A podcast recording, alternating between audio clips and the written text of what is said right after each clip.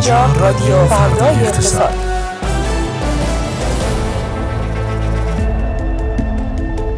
روزتون بخیر. در این ساعت به صورت زنده با شما ایم. از تهران خیابان الوند استدیوی فردا اقتصاد با رادیو. فردا اقتصاد خوش آمدید خانم ها آقایان. فردا اقتصاد امروز رو با من علی تسلیمی و من فاطمه رجبی. لطفا شنونده باشید. بودجه سال 1403 تقدیم مجلس نشد اما جزئیاتی از آن منتشر شد. آب دریای عمان خرداد یا شهریور سال آینده به اصفهان می‌رسد. هشدار یک زلزله شناس محل استادیوم جدید تهران روی خط زلزله است. بارش 11 سانتیمتری برف در جاده چالوس. فردا تهران یخ می‌زند.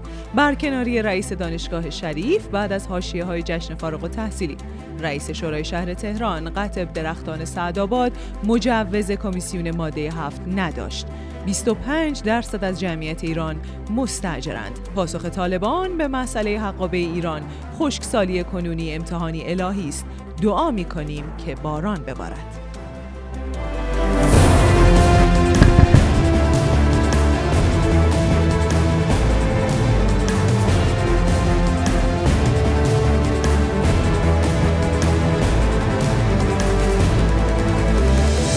زربان اقتصاد شنیده نیست. در رادیو فردای اقتصاد.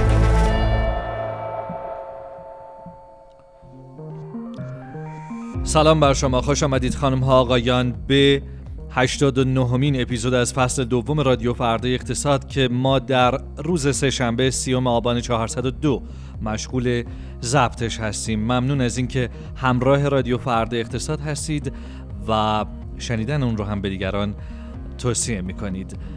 بریم سراغ مشروع خبرهایی که فاطمه سرخط اونها رو برای ما خوند. کلیات بودجه سال آینده امروز از سوی رئیس جمهور به مجلس تقدیم شد. یکی از موضوعاتی که دربارهش صحبت شده میزان افزایش حقوق کارکنان دولت بوده. در واقع سخنگوی اقتصادی دولت خاندوزی گفته که در لایحه بودجه 1403 ضریب افزایش حقوق کارکنان و بازنشستگان به ترتیب 18 و 20 درصده.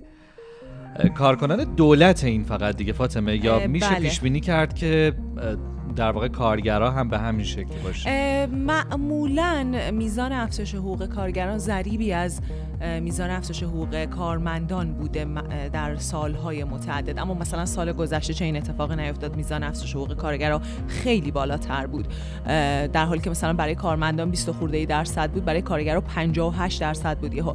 اما امسال چیزی که به مشاممون می‌رسه اینه که بین این دوتا یه نسبت خوبی برقرار مخصوصا وقتی که کلیات بودجه رو می‌بینیم و می‌بینیم که تا چه اندازه بودجه دست بسته و با احتیاط از جنبه هایی نوشته شده که البته همینجا میگم قرار هست مشتبا نظری برامون نکته های مهم و جالبی که تا این لحظه از بودجه, بودجه سال آینده به دستمون رسیده توضیح بده. متشکرم. خبر بعد این که عملیات اجرایی مرحله نخست پروژه انتقال آب از دریای عمان به استان اصفهان مهر سال 1401 شروع شده و در دولت 13 هم همینک در 24 نقطه با حضور 14 پیمانکار در حال تکمیله. گفته میشه که اواخر بهار سال آینده یا شاید هم اواخر تابستان برسه به اصفهان آب دریای عمان. یعنی که در مسیر خودش حتی یزد رو هم و بخش های از سیستان و بلوچستان رو حتی شاید در یک پروژه دیگر و در این پروژه بخش های از جنوب یزد رو بخش های از اصفهان رو هم متنفع بکنه. اما نکتهش اینه که خب مخالفانی داره کماکان همون فعالان محیط زیستی نظرشون چیه؟ غیر از فعالان محیط زیستی عده زیادی هم هستن که اصلا این ماجرا رو از جانب جنبه اقتصادی بررسی می‌کنن و خب. میگن که این آب بسیار آب گرونیه. یعنی آبی که این مسیر رو طی بکنه بیاد بالا. بعد خب باید روش یه سری فعالیت های شیرین سازی انجام بشه و این این این آب رو بسیار گرون می‌کنه و ما تا وقتی که زیر های استفاده از آب به اونقدر بهینه نشده که در رفتمون به حداقل برسه تا چه اندازه چنین کاری در واقع اقتصادیه و تا چه اندازه صرفه داره. اما شما خدا نکرده نمی‌تونید این حرف رو مثلا جلوی نماینده اصفهان بزنید. چون که اصلا شنیده نمیشه دعوا میشه و خیلی ها مثلا میگن که تا به اینجا برسه این در واقع حالا حساس شدید روی این چیزا. یا اینکه خب خیلی از افرادی در استان اصفهان مثلا میگن که آب استان اصفهان در بالادست مصرف میشه و چطور اونجا نمی‌ذارید آب به تهران برسه به اصفهان چرا اصفهان؟ دلیل اینکه دارن به اصفهان می‌کشن فولادیا چون که چون که اوضاع اصفهان و کلا اون منطقه اصفهان یزد بسیار بحرانیه و بس و از جهتی بسیار هم منا... در واقع مناقشات آبی در اون منطقه خب. علتش جایگذاری اشتباه صنایع اصفهان دقیقا؟ همینطور بوده دیگه در گذشته یه حالا شاید جاش اینجا نباشه اما یه خاطره وجود داره اون موقع که گفته می شده که بابا این منطقه کویریه. یه نفر یکی از مسئولین بلندپایه اون موقع در سرچشمه کوهرنگ وای وایستاده بود رفته بود بازدید و اون آبی که داشته از اونجا در واقع دل کوه می‌زده بیرون رو نگاه می‌کنه و میگن که این آب تموم میشه و میخنده. و حالا ما می‌بینیم که این آب تموم میشه. یعنی خیلی مهمه که ما مصرفمون رو به چچک بهینه بکنیم. تا چطور در مناطقی که بسیار بیابونی هستن بسیار تا از قدیم از صدها سال پیش ایرانیا برای اون منطقه متوجه شدن که باید آب و کم کم استفاده بکنن این همه ژانگولر زدن رو آب که آب درست استفاده بشه اما در ادامه خب بله نحوه یعنی اول یه. تصمیم اشتباه گرفته یک سلسله تصمیم آره. های اشتباه بعد از صد الان از صدهایی که اشتباه زده شدن تا صنایعی که اشتباه جایگذاری شدن بعد الان به جای اینکه صنایع رو جمعیت و اینها رو منتقل. کنیم و این اشتباه ها رو به این نحو جبران کنیم داریم لقمه رو برعکس میچرخونیم به هر از حال یه جای دیگه خب آب به هر می‌کشیم. حال خیلی دارن میگن که ما دکمه برگشت به عقب نداره چنین کاری وقتی که آها. شما صنایعی رو در صنایع اینجوری کلان رو یا در ما توان و ارزه و سواد و نه ببین به. هر حال بحث چون می‌بینیم. تو دنیا که صنایع جابجا به میشه هر حال بحث سرش هست فقط بحث این نیست که شما یه مثلا فولاد و وردارین از اونجا ببرین بذارین جای. دیگه بله اونجا جمعیت شکل گرفته بر اساس بله. اون. اه، اصلا فرهنگ شکل گرفته بله. رونق شکل گرفته جاده کشی حتی شده. به غلط. حتی در دوره به غلط. بله. و حالا ببین نکته اینه که ما تا چقدر بتونیم جلوی ادامه اشتباه رو بگیریم و چقدر بتونیم این رو با صنایع پایدار که در واقع صدمه نمی‌زنه به توسعه پایدار جایگزین می‌کنیم که خب به, نظر امیدوارم آب وجود دریای عمان. کارو دراره امیدوارم. حتما کار کارشناسی هم شده دیگه.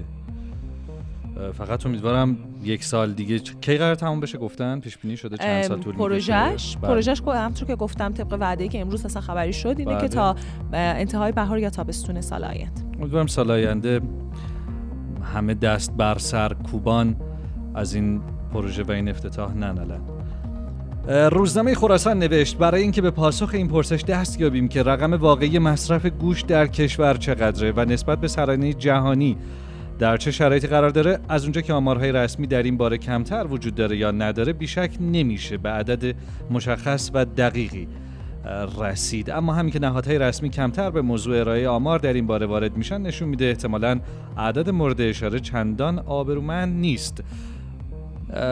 آبرومندی مطرحه در سرانه مصرف گوشت؟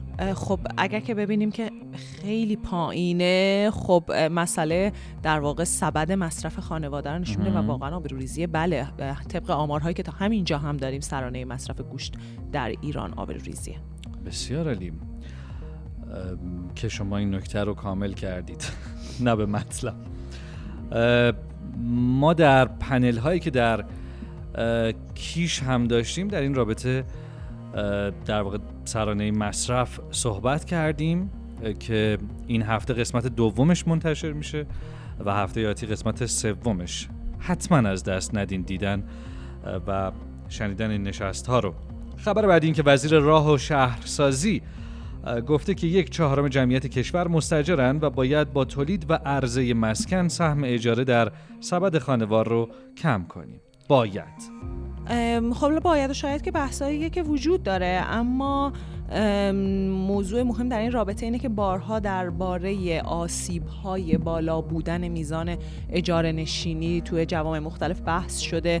عدم آینده نگری مردم بی ثباتی مهاجرت بسیاری که صورت می‌گیره و همینطور حالا در واقع سرمایه‌ای شدن بازار ملک دیگه. ولی خب از باید تا اونچه که اتفاق میفته فاصله داریم همواره.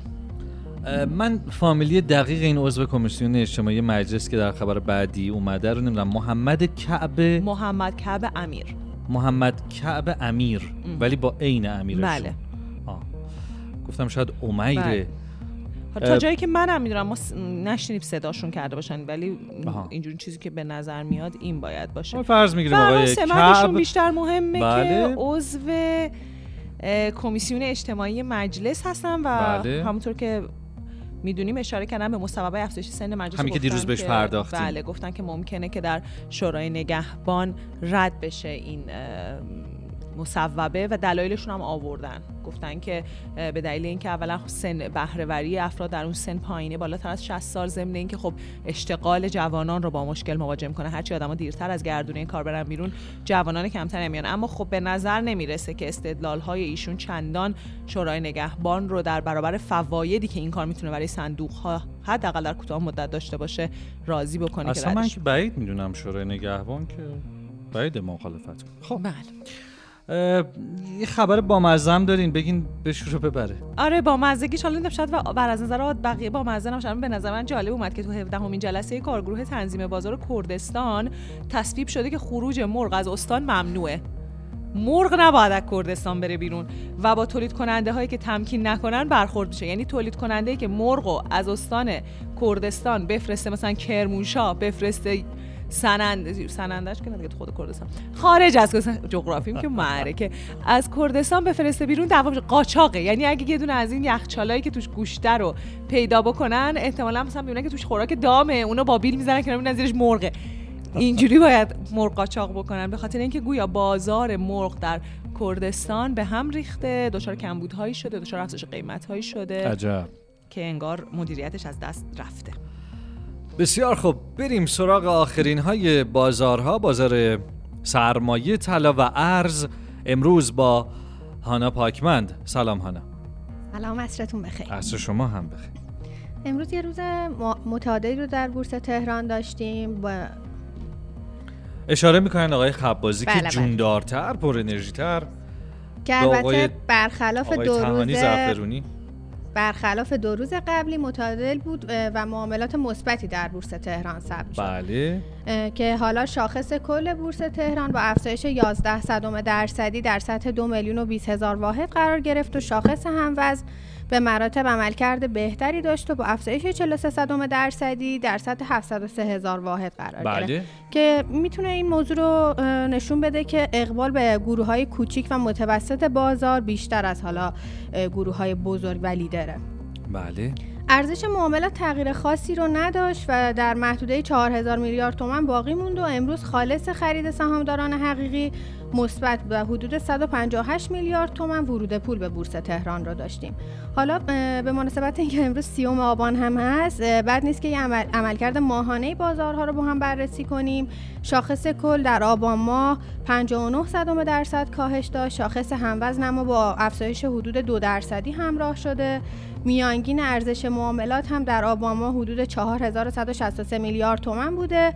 اما میانگین تغییر مالکیت در این ماه حدود 175 میلیارد تومان منفی بوده. یعنی ما به طور میانگین در روزهای معاملاتی آبان ماه حدود 175 میلیارد تومان خروج پول داشتیم از بازار. که حالا اگر بخوام بازارهای طلا و ارز رو هم بررسی بکنم دلار در آبان ماه 34 صدم درصد افزایش قیمت داشته. بله. خودرو حدود یک درصد یا اگر بخوام دقیق تر بگم 96 صدم درصد افزایش قیمت رو ثبت کرده اما سکه امامی با کاهش 19 صدم درصدی همراه شده. آخرین نرخ‌های معاملاتی امروز هم سکه با افزایش 98 هزار تومانی حدود اه، 28 میلیون و 745 هزار تومن معامله شده. طلای 18 ایار 2 میلیون و 423 هزار و 400 تومان. و دلار هم آخرین معامله که امروز ثبت کرده تا اینجای کار 50120 تومن بوده. بسیار علی متشکرم. سلام تا فردا که باز هم در خدمت شما خواهیم بود یا بله بله. بسیار عالی. خداحافظ. مشتبا نظری به ما میپیونده با گزارشی از اقتصاد کلان و همونطور که فاطمه اشاره کرد مربوط به لایحه بودجه. سلام مشتبا. سلام عصرتون بخیر. ما شبا امروز اول گفتن لایحه بودجه حتما تقدیم مجلس میشه و به به چه دولت به موقعی حتی یه ذره زودتر از اون چه که فکر می‌کردیم و اینا. اما تقدیم نشد و جزئیاتی از یک طریق دیگه ای منتشر شد که بهمون توضیح بده. تقدیم نشد؟ والا اصلی ترین اطلاعاتی که ما الان از بودجه داریم خب از صحبت های امروز آقای خاندوزی میاد حالا به عنوان سخنگوی در اقتصاد دولت. حرف ایشون البته اینه یعنی دولت ظاهرا ادعاش اینه که چون مجلس درگیر برنامه هفتم توسعه است ما لایحه رو ندادیم. یعنی من چنین چیزی برداشت کردم از صحبتاش.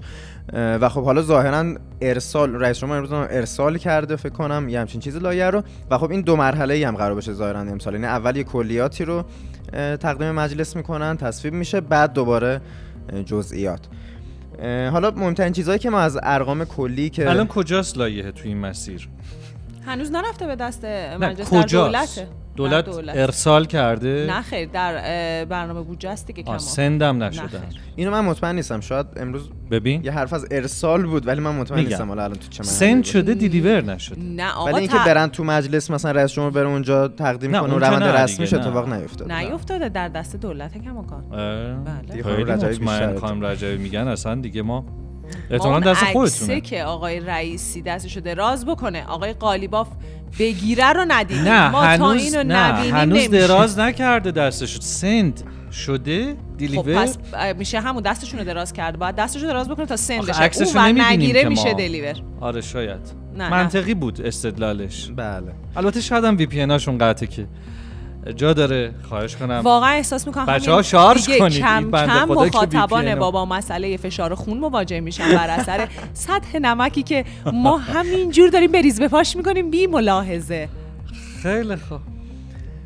این ارقام کلی که از بودجه گفتن حالا البته خب لایحه بودجه وقتی میره مجلس خودش دوباره خیلی روند طولانی داره که تبدیل بشه به اون قانون. همش ولی سندی فعلا چیزی که دولت داده نشون میده که یه یه خورده عزم جدیتری داره تو این که هزینه ها رو جمع و جور کنه و مثلا یه خورده کسریش رو کم بکنه. متعرف. برداشتی میشه کرد؟ چرا اول اول از همه که کل این اندازه بودجه ما کلا طبق صحبت آقای خاندوزی و حالا اطلاعاتی که البته پایگاه خبرگزاری دولت هم منتشر کرد 16 و 7 دهم درصد زیاد شده. که خب در مقابل حالا سالهای گذشته و در مقابل مثلا حالا تورمی که ما داریم تورم مثلا بالای 30 درصد که احتمالا سال آینده هم نمی‌تونه خیلی که پایین تر از 30 درصد در واقع بیاد.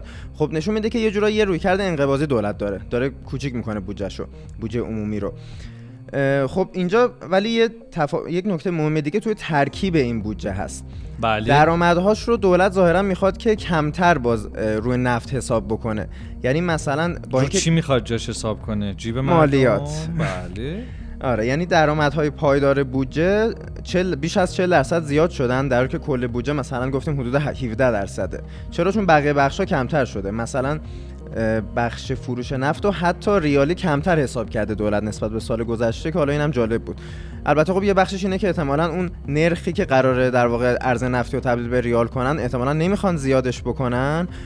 ولی خب همین که این کم شده باز میگم جالبه چون معمولا ما از بخش در واقع درآمد نفتی تحقق کامل نداریم. معمولا یه سری فقط بیش برآورده و خب بعد تبدیل به کسری بودجه میشه. و حالا مثلا اگه بقیه بخشای بودجه رو بخوام بهتون بگم چون بودجه فرض کنیم درآمد دولت سه بخش اصلی داره. یه بخش درآمدهای اصطلاحا پایدار یا جاریه که غالبا میشه مالیات و تعرفه مثلا تجاری و اینها. این دولت 1495 همت یا 1000 میلیارد تومان. براش پیش بینی کرده. یعنی از مثلا 2400 همت کل بودجه 1500 تاش می‌خواد از درآمدهای جاری باشه. و حالا روی نفت چقدر حساب کرده؟ مثلا 550 همت حساب کرده. یا روی فروش اوراق 250 همت حساب کرده که حالا اینم افزایشش قابل توجه بوده تا حدی 36 درصد بیشتر شده.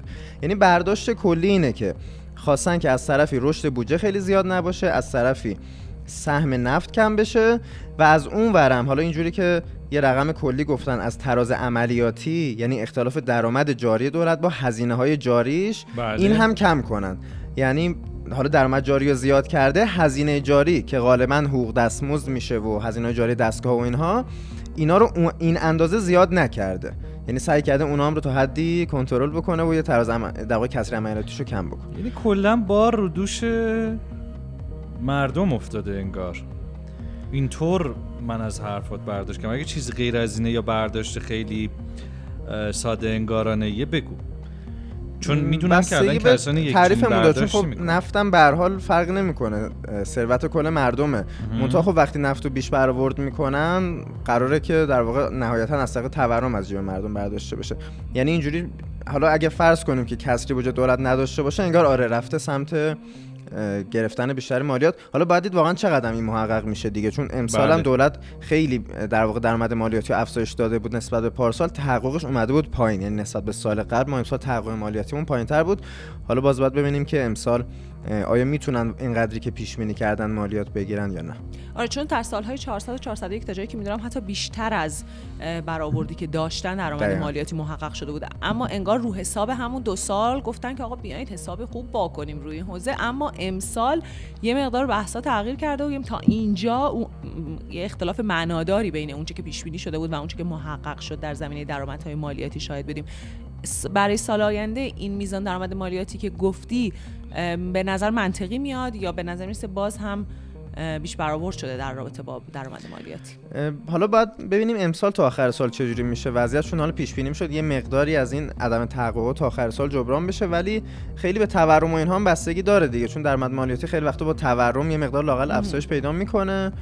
و خب باید دید مثلا اگه تورم ما فرض کنیم 30 درصد باشه خب افزایش 42 درصدی مالیات خیلی منطقی به نظر نمیاد. ولی خب چرا؟ اگه مثل الان همین حدود 40 درصد باشه خب می‌تونه اوکی باشه.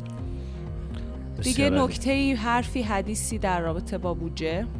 نه چون ارقام کلی در کلش همینایی بود که من گفتم و دیگه باید ببینیم که جزئیاتش چیه و ببینیم حالا مجلس چون مجلس معمولا خب اینجوری بوده کارنامش طبق حتی گذاشته خود مرکز پژوهش‌ها که خب مخارج رو بیشتر می‌کنه از اون ورم معمولا خب روی افزایش درآمد نفتی اونا حساب می‌کنن ولی باید ببینیم امسال چه اتفاقی میفته ممنونم از. تو مجتبا نظری. متشکرم. با خداحافظی می‌کنیم. مانی بشرزاد و اکونومیست. خوش آمدی مانی. سلام من راستش یه مقاله آماده کرده بودم از دیروز. یه یکی دو ساعت پیش یه مقاله تو اکونومیست به چشمم خورد که خیلی جذاب بود و تصمیم گرفتم اونو اول بگم. حالا اگه وقت شد اون یکی رو بگم. بسیار خوب. در مورد این صحبت می‌کنه که برای انگیزه دادن به کارمندها چه کارهایی نباید انجام بدیم. و مثال اولی که می‌زنه روز تقدیر از کارمندانه. اما این فقط یه مثال ساده نیست. میاد میگه این روز یعنی تقدیر از کارمندان نداشته باشیم. نه این رو نمیگه. اما میاد میگه این نشان دهنده کجفهمی بزرگه از رفتار کارمندان.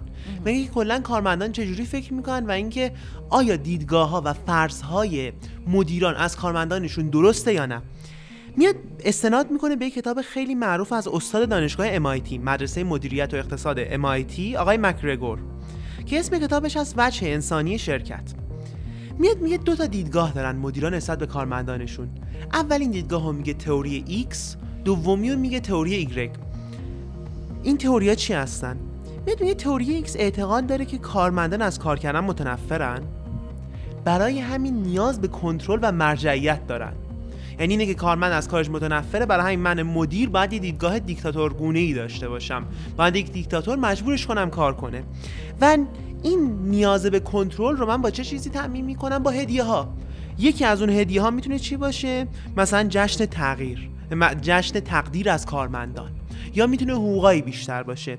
میاد میگه این دیدگاه ایکسه اما دیدگاه دوم که تئوری ایگرگه میاد میگه خوشبینه نسبت به کارمند. میاد میگه این کارمندان دوست دارن کار کنن و نیازی به زور من نیست. اما یه چیزهای بیشتری لازمه. در وش در اون ساید حقوقش میگه من باید حقوقی بدم که این نگرانی مالی نداشته باشه. اما زمانی که یه حدی از حقوق رو دادم که این تونست نگرانی های مالیش برطرف بشه. دیگه با نگرانی مالی نیاد سر کار نیاز به انگیزاننده های بیشتری داره. بیشتر از یه هدیه بیشتر از یه پاداش مالی نیاز داره. اینجاست که رفرنس میده به روانشناس معروف مازلو. مازلو یک هرمی داره. میاد از اوایل هرم اینه که ما فقط نیازهای فیزیکیمون رو برطرف کنیم. نیازهایی مثل غذای کافی مثل داشتن یک پناهگاه. اما زمانی که این نیازها رو برطرف کردیم ما نیازهای بیشتری داریم مثل داشتن مأموریت. حس کنیم زندگیمون یه هدفی داره. معنا بخشی معنا بخشی مثل عزت نفس مثل تعلق داشتن به یک گروه. و میاد میگه این مدیرانی که تئوری ایگرگ رو قبول دارن روی این طرف قضیه خیلی تمرکز می‌کنن. اعتقاد دارن که از یک مرحله به بعد دیگه فقط اینکه کارمندا رو کنترل کنیم و یه حقوقی بهشون بدیم کافی نیست. برای اینکه عملکرد خوبی داشته باشن.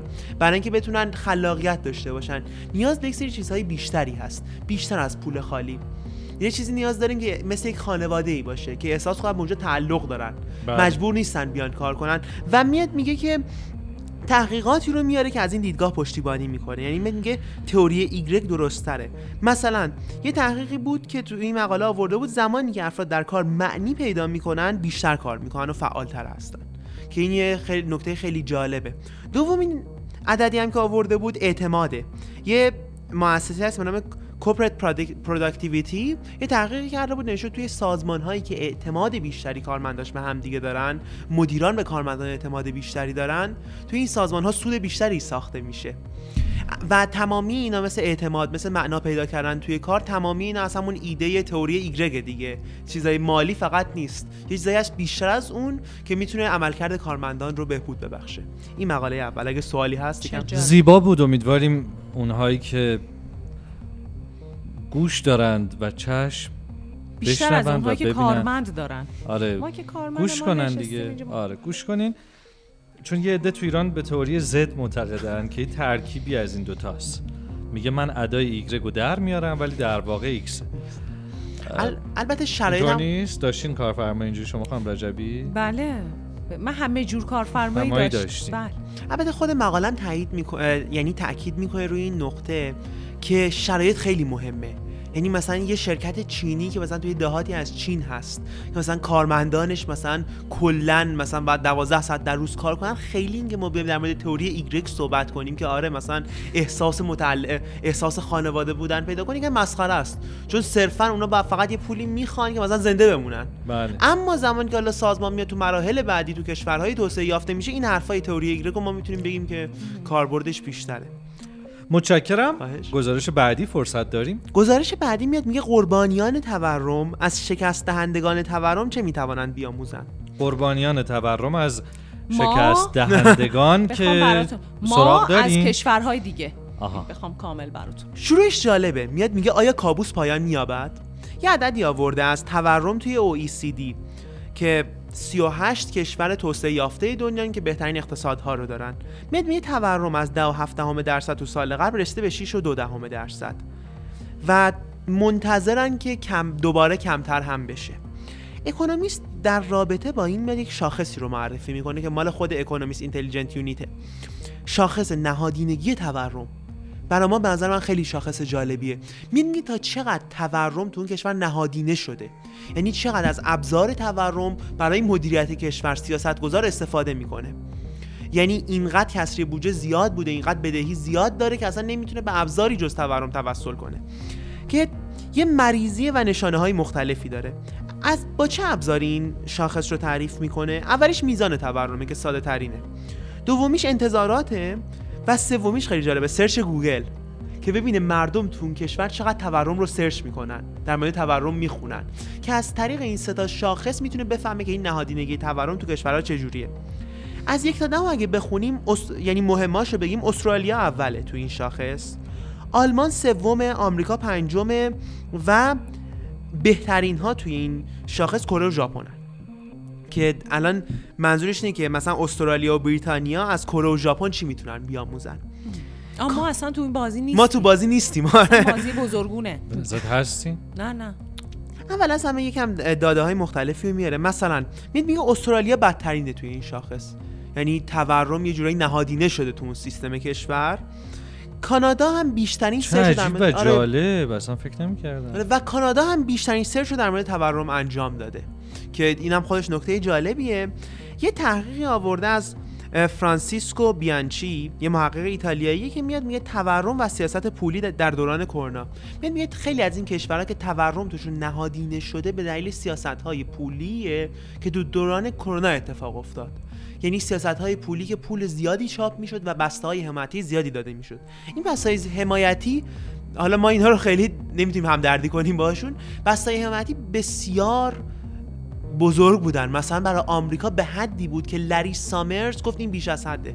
لری سامرز و کلا حالا ما به این می‌شناسیم که طرفدار ایده بسای حمایتیه. یعنی مثلا برعکس اتریشه که میگن این بسای حمایتی خوب نیست این اتفاقا همیشه این رو نصیحت می‌کنه که آره دولت ها باید بسای حمایتی داشته باشن. چی این کار است این آقا؟ توضیح بده چون الان آقای لری سامرز خواستن که توضیح بده. اول از همه رئیس دانشگاه هاروارد بود 8 سال دوم از همه استاد اقتصاد دانشگاه هاروارده و چندین سال تو وز- وزیر اقتصاد آمریکا بود یه دوره و مشاور اصلی بانک مرکزی هم بوده همیشه این آقا که خودش حامی بسای حمایتی حامی بسای. اظهار کرد که اینا تو دیگه. زمانی که. ترامپ اون بسای حمایتیش رو معرفی کرد که 2000 دلار بود این گفت تو ماچه و اوورهیت می‌کنه اقتصاد رو. بیش از حد اقتصاد.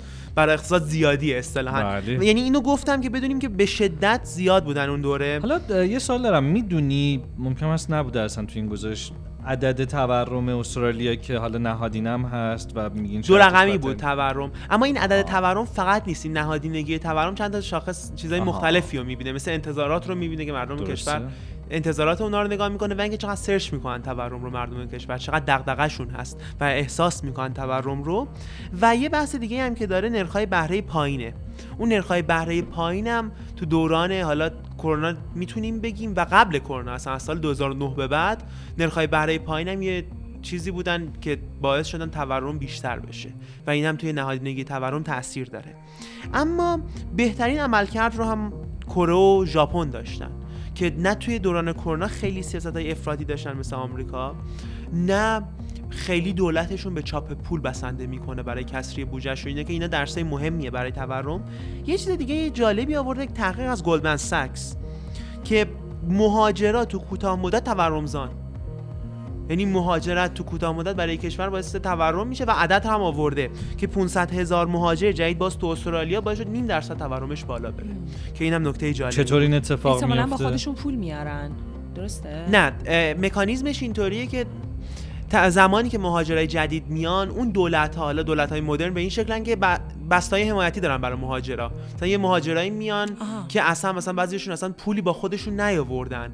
و اون دولت ها شروع می‌کنن به شکل دولت رفاه برای اونا پناهگاهی حاضر می‌کنن. یه پولی دستشون میدن یه حقوقی بهشون میدن. مثلا دولت آلمان خیلی معروفه به این کار. خب و برای هایی همین که برای مهاجرین برنامه های دقیقاً. حمایتی دارن.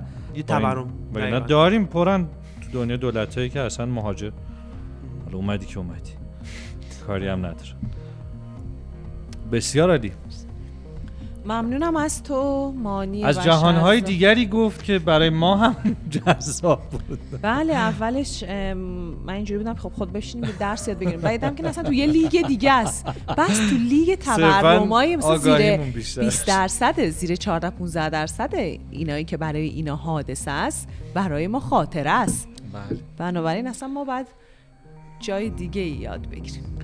متشکرم مانی بشرزاد. متشکرم از شمایی که شنونده رادیو فردا اقتصاد هستید. باهاتون خداحافظی می‌کنیم تا فردا رأس ساعت 18 که به مدت یک ساعت در خدمتون خواهیم بود. چهار شنبه های رادیو فردا اقتصاد. خداحافظ. شب و روزتون خوش.